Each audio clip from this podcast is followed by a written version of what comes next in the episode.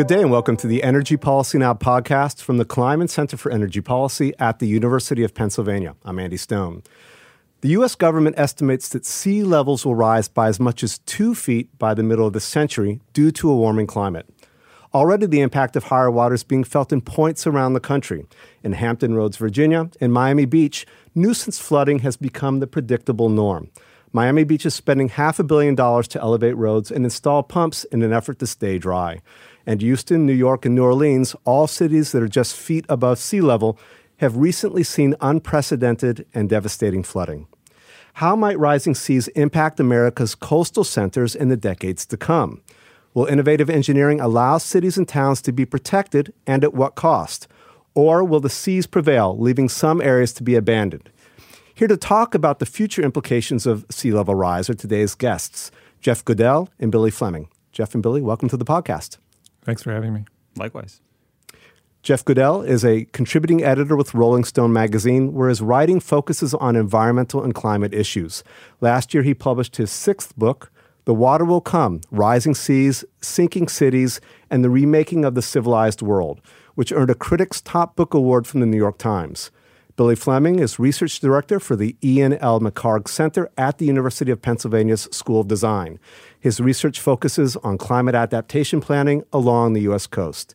Jeff and Billy, thanks again for coming to the podcast. Jeff, I thought I'd start out by asking you about your writing and what has led you to focus your book and other recent writing on sea level rise. Well, you know, I've been writing about climate change, climate science um, for 15 years or so. Um, and I knew about sea level rise, but I thought, like many people, think of it as some sort of far off, distant problem that our grandchildren might have to deal with or something.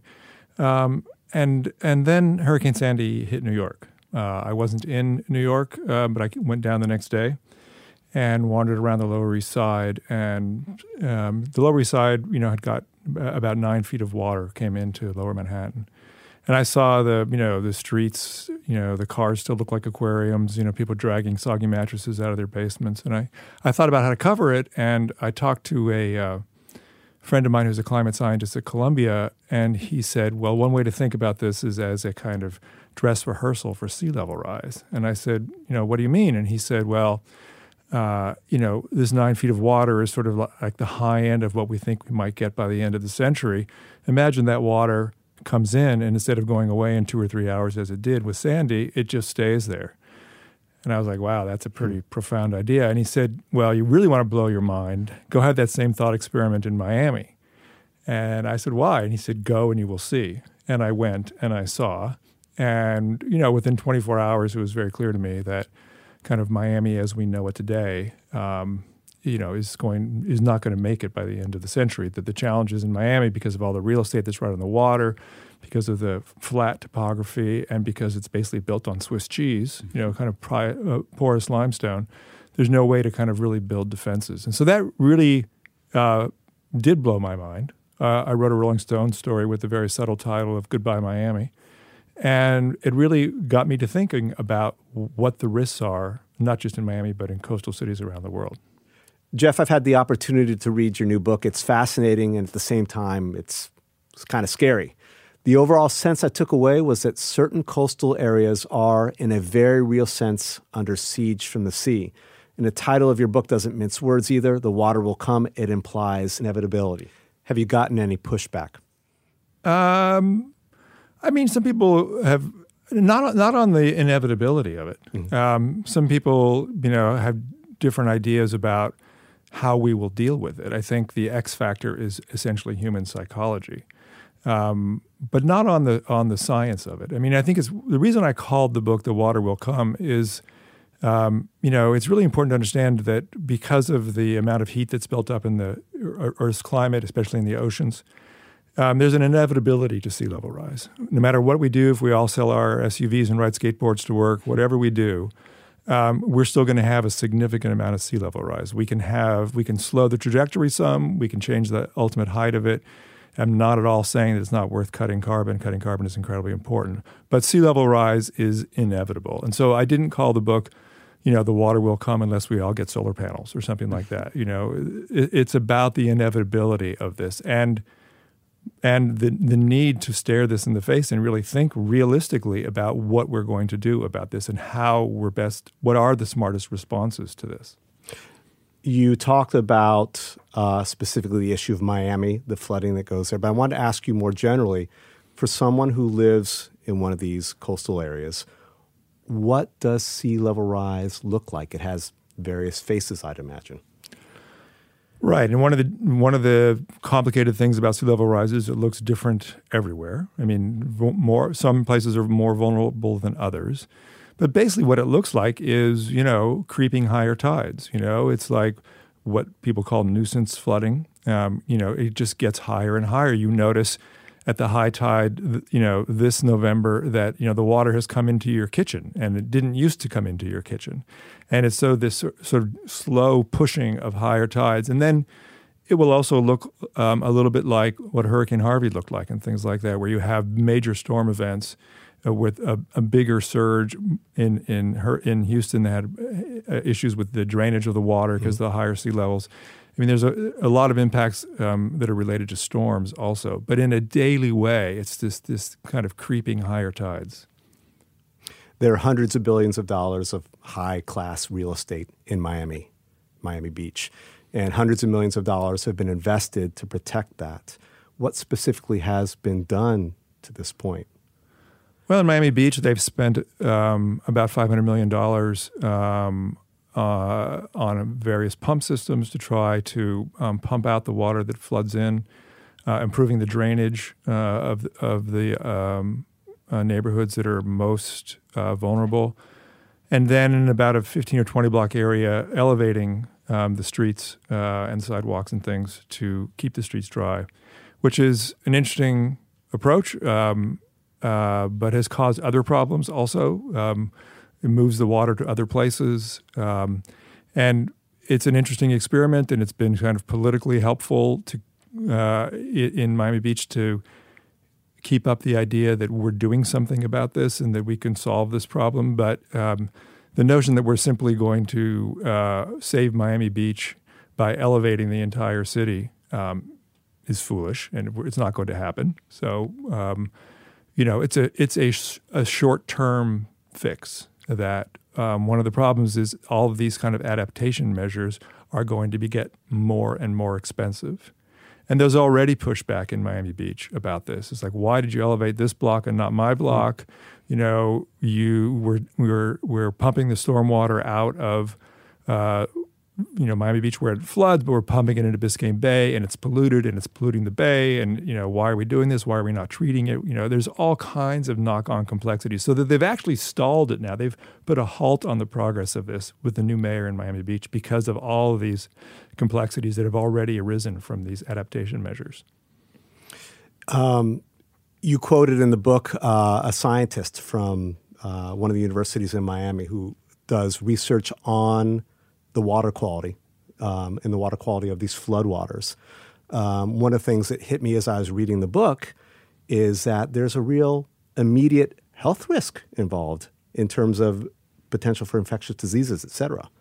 Oh yeah, I mean, you know, um, I was out with the scientist who was testing the floodwaters in an area of, of Miami, where the bacteria count was three thousand times higher than you know, state uh, public health standards, and you know there were kids out running around in in this water. And you know we think about tides and flooding and all this and we think and we even think longer term about sea level rise and living with water and all that. And, and i think there's a tendency certainly that i had myself is to think oh well venice is a nice place. What's wrong with cities on water and having a little more water and we'll have canals and it'll be wonderful? But that's not the way it's going to play out. Um, the submerging of a major America or major cities is not going to be pretty. It's not. There's going to be, you know, not just um, leakage from sewage systems, septic tanks, um, but also you know Superfund sites. All kind, all kinds of stuff is buried uh, in coastal areas uh, uh, in cities that's going to be leaching out,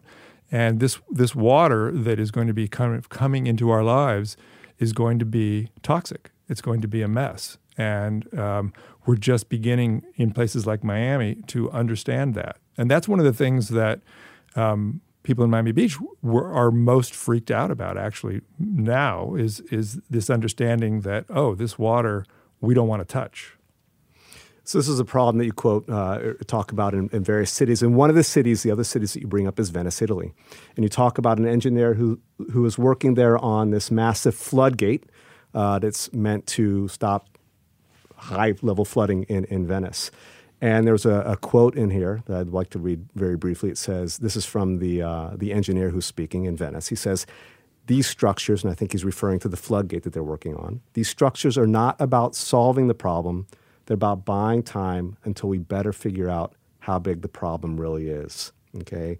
You also talk in the book about our faith in engineering and technology eventually pulling us out of risk you can build higher walls, you can build better pumping systems, whatever it may be. You describe that as a source of denial. How does that tie in with this image of the engineer who doesn't really know what the future is going to look like?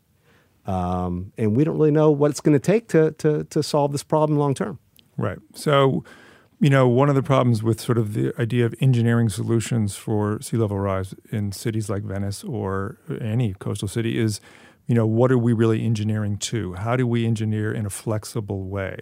One of the problems with Venice, um, with this uh, barrier system they've built there, uh, which they spent 25 years designing, they've spent about five to six billion dollars on this on this barrier. Uh, one of the engineers there calls it the Ferrari on the seafloor because it's very sophisticated. It goes down when the tides are low and when storm surge or high tides come up it, it floats up. They fill it with air and it floats up, so you don't have to look at it all the time. It's it's very cool in many ways, except that they didn't factor in sea level rise when they engineered it, and there's no way to kind of you know add on to it as seas rise. So they've spent six billion dollars on a barrier system that's essentially going to be obsolete in a decade or two, and it, it it goes to the problem of you know yes you can build these barriers, but you know, when you've spent six billion dollars or something on this, and then you have to go back to the people of Venice or wherever again and say, "Oh, well, you know what? Now we need to spend another ten billion. And at a certain point, the economics of this become overwhelming, and that's the problem with a lot of engineering solutions. There's a lot of things that can be done, improving drainage, seawalls at certain places. Everywhere is different. There's no one size fit all solution to this, but the the central problem is uh, economical is the economics of this and the sort of um, engineering to f- for these sort of flexible goals so that if you don't know the seas are going to rise one feet or four feet how do you d- design an engineering pathway that builds that kind of flexibility into it Billy, you've done a lot of work on this. Have you seen the same kind of phenomenon or problem in, in cities, for example, in the United States? Yeah, I think a lot of places go down a very uh, troublesome path when it comes to climate adaptation, right? I think a lot of them approach uh, the challenge of climate change and sea level rise as a problem to be solved. And it's actually probably not a problem we can solve. It's more like a condition of the 21st century is sea level rise and climate change. And every time you look at you know every sea level rise or climate change model that gets produced, whether it's by the IPCC or NOAA or any other entity that studies this stuff, they always underestimate. So every time they put out a new model, sea level rise looks worse. Uh, the pace of climate change looks faster, and we just don't ha- we don't have the uh, ability to model the world fast enough and accurately enough to engineer our way out of it. Um, one of the things I've always really appreciated about Jeff's writing, and especially in this book, is that it's necessarily dystopic. Um, I think the environmental movement uses dystopia a lot, uh, not always very effectively. And folks outside of that movement in the sort of chamber of commerce, growth machine, politics kinds of cities that are thinking about how to adapt their their coastlines to sea level rise and climate change are, I think, optimistic to a fault at times. And I think, you know, one of the things I've really appreciated about Jeff's work on this is that uh, it's not hopeless. Um, there's not, there's a tinge of hopelessness, I think, in the writing, right? That this is a thing you can't push against the ocean forever. Um, but it's not striking that same chord that you know is on one end of either spectrum between sort of you know hope and and ever burning optimism and despair and I think if you look at some of the projects that have been proposed in those two places where they're striking one of those two chords, uh, they're not going to be successful. And that's particularly true if you look at a place like uh, New York and in Staten Island. Uh, I think if you look at you know Scape's project there, right, the Living Breakwaters project, was which is essentially a system of nearshore reefs intended to slow down shoreline erosion, and they would tell you to knock down storm surge, which it won't actually do. Um, that's a project where you know the authors of it will tell you the era of big infrastructure is over, and they tell you that because we don't know how to build the kinds of systems that they or engineers might tell you we need to build our way out of this crisis. Jeff, I'd like to ask you if you if you would to read the quote from the book um, that, that kind of goes to the next the next big issue here, if you would. Of all the hard decisions people who live on vulnerable coasts will have to face, the most difficult one is the idea of retreat. Retreat, after all, is what you do if you're standing on the beach and the tide comes up too fast. You get out of the way. Is retreat inevitable? Uh, yes. Uh, and retreat is um, a dirty word uh, right now for every kind of politician. Every time uh, you know a big storm hits a, a, coastal city, the first thing that the governor or the mayor or whoever says is we're going to rebuild again, stronger and better than before. But um, there's an inevitability to this uh, that there'll be retreat because, um, as one historic preservationist I talked to said, you know, you can only save so many lighthouses. Um, there's going to be an element of kind of triage in how we think about this because um, there are some places that will just don't have the we won't have the money, the political will, whatever, to even attempt to save. And that's already going on in a quiet way in a lot of coastal cities where they're making these decisions about where to invest and where not to invest. But um, this is not an idea that is, you know, fresh to me or anything like that. It's just a sort of uh, plain inevitability to it. You know, you know, Miami Beach with six feet of sea level rise is is not going to be there. I mean, it will be underwater. So, you know, unless you unless you want to imagine a kind of you know boat civilization or something like that. I mean, but Miami Beach as we know it is gone and it, so is a lot of South Florida by that time. I mean, basically everything up to Miami is underwater. That means Homestead, all that area down there, South Miami-Dade County, and all of the stuff, uh, Doral, places where like President Trump has his golf course, uh, are all gone.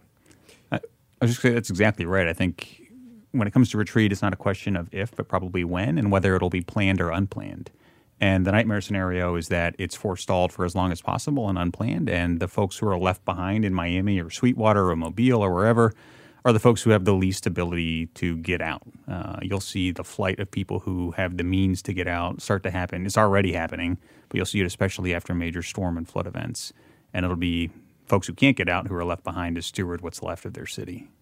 Well, there's geologic history behind this, right? Uh, every every Christmas time, my family and I we go to Florida, and a couple of years ago we were there, uh, and we were looking at um, uh, it was a museum exhibit about a history of different peoples who've lived in Florida, and they talked about how these people lived hundreds of yards off of the current shore because Florida used to be really really wide, and as more and more ice has melted or the seas have warmed Florida's gotten narrower and narrower. And that for me clicked that, hey, we've got a situation here where this is, you know, we think in the terms of our lives, in the, in the time span of our lives, but over time, this is not anything that seems unusual. And I hate to say it, it sounds so doom and gloom, but for me, that clicked it. You mentioned earlier, Jeff, the issue of politicians and the, the political implications for somebody who might be trying to do something about this. And I wanted to pull another quote out of the book, if I may. I'll go ahead and read this one. You write in the book in a world of quickly rising seas, the rationale for encouraging people to move out of harm's way is straightforward. It saves money and it saves lives. For elected officials, the rationale for not encouraging people to move out of harm's way is also straightforward. If you ask voters to do something difficult, something time consuming, or worst of all, something that costs them money, you get voted out of office. Talk about the challenge that politicians, particularly those that might want to face this, are facing. Well, there's a number of challenges that politicians face on this. You know, the simplest one is simply that this is a kind of long-termish problem that you know th- they um, are very short-term focused on like what's going to get them elected in two years or four years, and so thinking about difficult things like even you know something as simple and as necessary as sort of uh, rebuilding um, sanitation systems or something like that. Totally necessary if you want to think about these coastal areas uh, surviving in, in, an even modest inundation. Uh, but this is, you know, hundreds of million dollars on projects that are uh, the least sexy thing you could possibly imagine. And you know, no one's going to like win re-election on like I updated the sewage system. You know, that's not a winning slogan.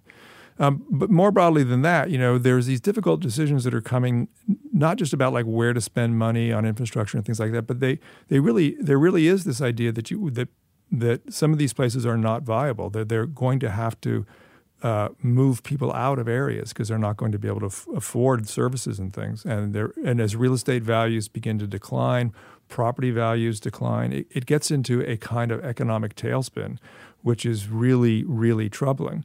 And you're seeing a response to that already. So it's interesting that just recently, um, in areas that were uh, kind of devastated by these storms this last year that we had in the Atlantic, and the rebuilding, the Housing Association and other builders have, have really pushed hard not to strengthen building codes, but to loosen building codes because these coastal areas are so desperate to have people move back in and so we're having these perverse incentives of like to keep people there, loosening building codes, which is the exact opposite of the direction that we need to be going in. I want to ask you about a tipping point. You kind of referenced it there. Um, at what point do people figure it's time to leave? And more specifically, what's going to be that, that real issue that makes them go?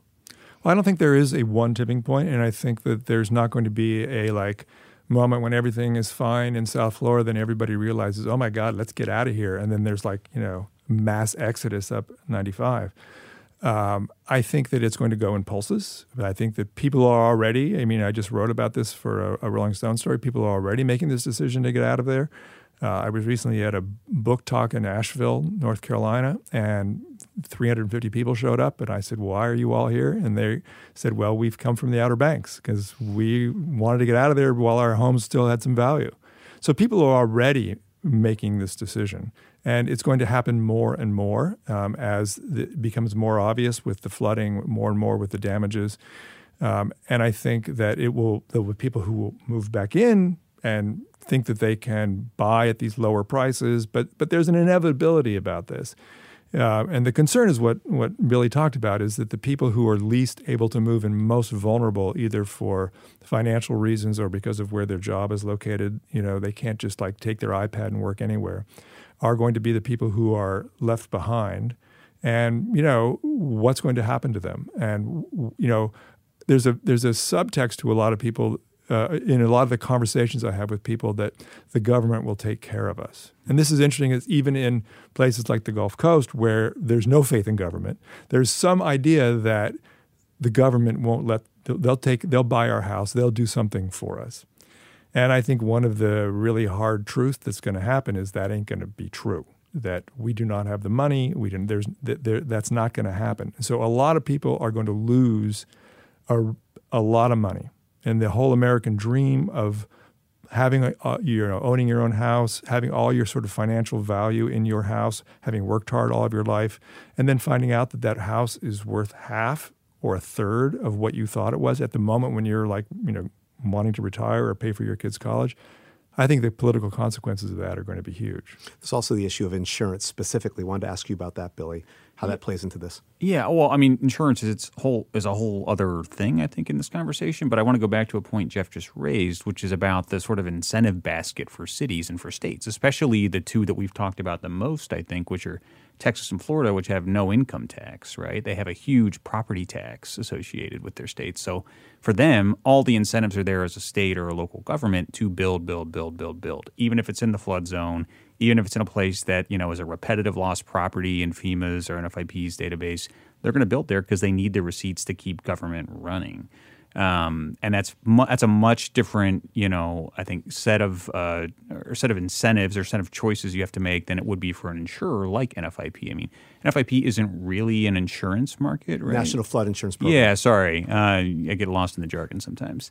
Um, yeah, NFIP is another one of these things where we talked about, you know, I think all of these homeowners along the Gulf and Mid and South Atlantic uh, having this expectation that somewhere down the line, government, whether it's through NFIP and FEMA or some other agency, will buy them out, and that'll be the the way that they get out of whatever you know sort of trap has been laid for them. Um, NFIP is going to go away in our lifetime. Uh, Congress has already broached the topic, and I think isn't it already bankrupt or yeah. I mean, it, it doesn't or? pay for itself. Yeah. It requires you know a transfer from general funds to operate, and takes about ten years or so to pay off a major disaster event like Katrina, like Sandy, like Harvey. Um, and you do that by you know having a semi-functional insurance pool in which you have lots of people across the country at risk of flooding um, paying into a system to pay off things for years and years and years. And that's eventually going to go away because not only do we not have the money to buy all these people out of their homes, which you know I think is a reasonable expectation for folks who moved into places without being told what the risk was. Um, but we're not even going to have the money to keep NFIP operating as we know it, if at all, uh, in the very near future. And that'll just send shockwaves through every coastal housing market and every housing market in the country when it happens. Uh, I think we already started to see a little bit of a signal for that when the topic got broached during uh, budget negotiations after Harvey and Irma and Maria last fall. It's an interesting point that you bring up. I mean, who's going to pay for it? But it sounds like in some cases the governments have to pay for it. You bring up the issue or the example, I think, is of Route 1A. Is that in Florida? Yeah. The coastal route uh, that frequently gets floods uh, flooded, uh, damaged. The local government pays a disproportionate amount of its budget, maybe more than its budget, just to keep that road going. And the people who live there sue or have sued because they didn't it wasn't repaired. Can you tell us about that? Well, that was an interesting case. Um, this is in an area uh, just south of St. Augustine. Um, where you have about 50 homes that are uh, at the end of this coastal road. And that coastal road has been there for 60 or 70 years. And as the seas are coming up and erosion is getting greater and greater, that road keeps washing out. And the county basically ended up saying, look, you know, uh, we can't keep re- afford to rebuild this. And this is the kind of thing we're going to see a lot of in the future. We can't afford to keep rebuilding this road. It's costing us, I don't remember what the numbers are, but seven or eight million dollars a year, huge percentage of our road repair budget for the entire county. You know, we can't give it all to just this one road. So we're going to stop. And this, the homeowners, who were very kind of wealthy and well connected, uh, sued the county as a, a, taking, a real estate taking, and said, You're taking our property from us, and therefore, you know, you either are going to pay us for our homes, which was million, many millions of dollars, or you're going to keep fixing this road. And because you've built this road, and because it was has been you've been doing it for 60 or 70 years, you're legally obligated to do it. And the county fought back and said, no, we're not legally obligated to do it, and it's not a taking, and you have you know your expectations were you know, uh, uh, unjustified. And it became a legal battle, and they settled it out of court, and they're both kind of paying for it now. And the road is, I was just there a couple of weeks ago, and it and it's a total mess and um, barely functional. And there's an inevitability to this. There, that road will not survive much longer. In fact, it's already, I would say, impassable by anything but a SUV. But that's going to happen in more and more places where the government is going to say, we can't afford to keep doing this. You know, we we can't afford to keep this road, uh, or you know, we can't afford to uh, fresh water in, in South Florida. We can't afford to put a new well in here anymore. There's just it's just not worth it. There's only 300 people here. We're not going to spend you know three million, four million dollars drilling a new well for you guys. You're on your own with water, or a, whole sequence of things like this are, are how this is going to play out in kind of incremental ways. That's such an important point too, because I think you know, it's easy in a design school to step back and to dream big about what the, you know, adaptation investments could look like in a place like a Houston or a Miami or even smaller places like, you know, Mobile or Houma or Brownsville or anywhere else. And, you know, to then come to the realization that we can't even really afford to maintain the infrastructure we have. How in the world are we ever going to afford to pay for new infrastructure? Some cities will figure it out. It'll be the places with a lot of money and a lot of political power and most of the rest of the other cities will be left to fend for themselves, and they'll follow a very very similar path to the one Jeff just laid out. And it's not without precedent in other non-coastal cities. If you look at you know Detroit and Pittsburgh and some of these other shrinking cities, right, where they've lost a lot of population and you know over time have decided to cut portions of the city out to de-annex it and to cut services to them and to let roads return to gravel. uh, that same path is going to play out all over the coast.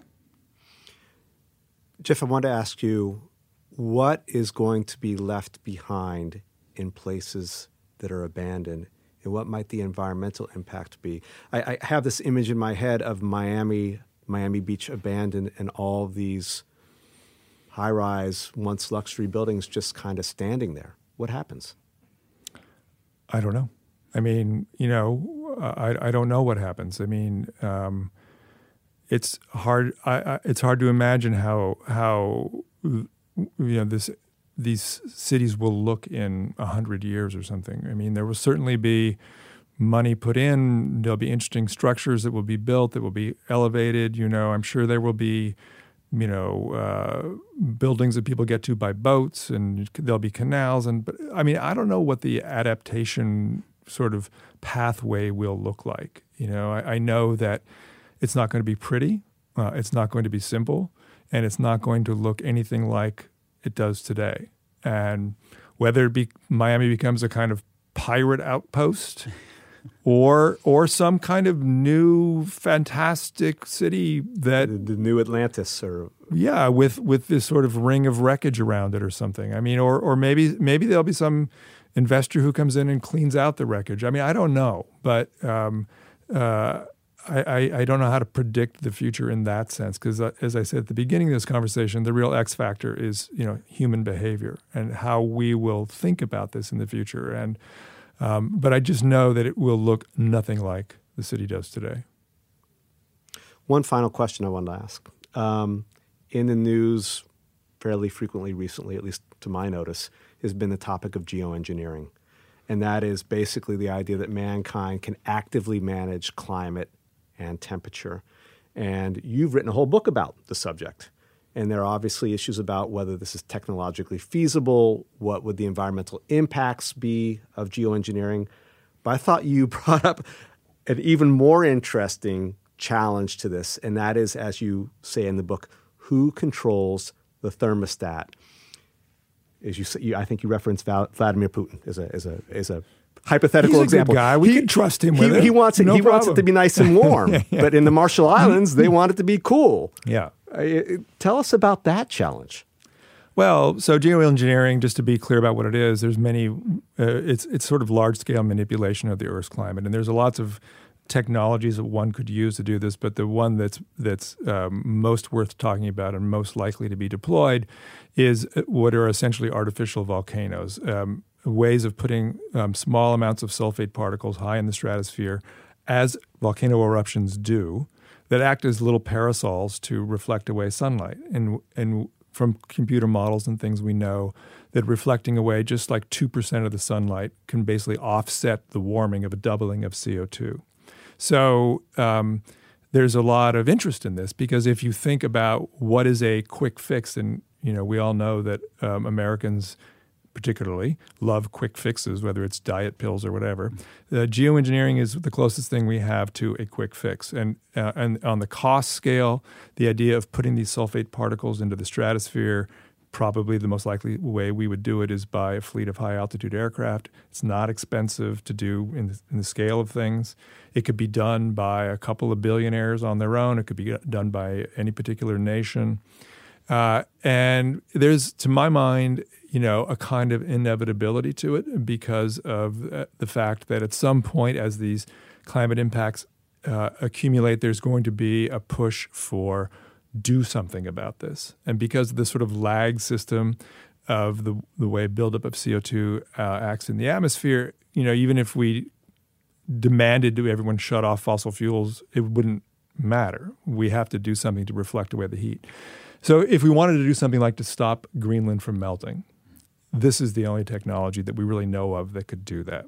I'm not endorsing it. It's a very bad idea for many reasons. Uh, this notion of who decides how much particles you're going to put up there. Are we going to just do a little bit? Are we going to just take the edge off warming, as some people would like? Or hell, let's just create a new ice age. You know, uh, you know, you can go into all the scenarios of weather warfare and all that kind of thing. But I want to say very clearly that uh, I did write a book about this. I do think it's inevitable. I don't think it's uh, necessarily a good idea. I don't think it's necessarily as bad of an idea as some people think. And I also want to make very clear that it's not happening now. There are a lot of like chemtrail people and others who believe that this is sort of going on in some sort of secret way. Uh, and I can assure you and assure them that it, that it isn't. Um, the flashpoint right now is uh, do we do some field testing of this? Because no one is really, we've done a lot of modeling around it. And there's some really smart scientists, especially at Harvard, a guy named David Keith, who I know very well, who wants to do field testing, put a little bit of particles up into the stratosphere above, say, Arizona, uh, see what happens, what, what the actual effect of it is in the sense of how much sunlight it reflects away and how the spraying works and all that. And uh, that is a big flashpoint with the environmental community right now. They do not want that to happen. They see it as a slippery slope towards deployment. I disagree. I think it. I think it's a, a, a good way of learning about what the strengths and weaknesses of this of this is. Um, but that's really where the rubber hits the road on geoengineering right now. Jeff and Billy, thanks for talking. Thanks for having us. Thank you. Today's guests have been Jeff Goodell, contributing editor with Rolling Stone magazine and author of the book The Water Will Come, and Billy Fleming, research director for the Ian L. McHarg Center at the University of Pennsylvania School of Design. Thanks to our listeners for tuning in to the latest episode of Energy Policy Now. For more information and research related to climate policy, visit the Kleinman Center's website at kleinmanenergy.upenn.edu or subscribe to our Twitter feed at Kleinman Energy. Thanks for listening and have a great day.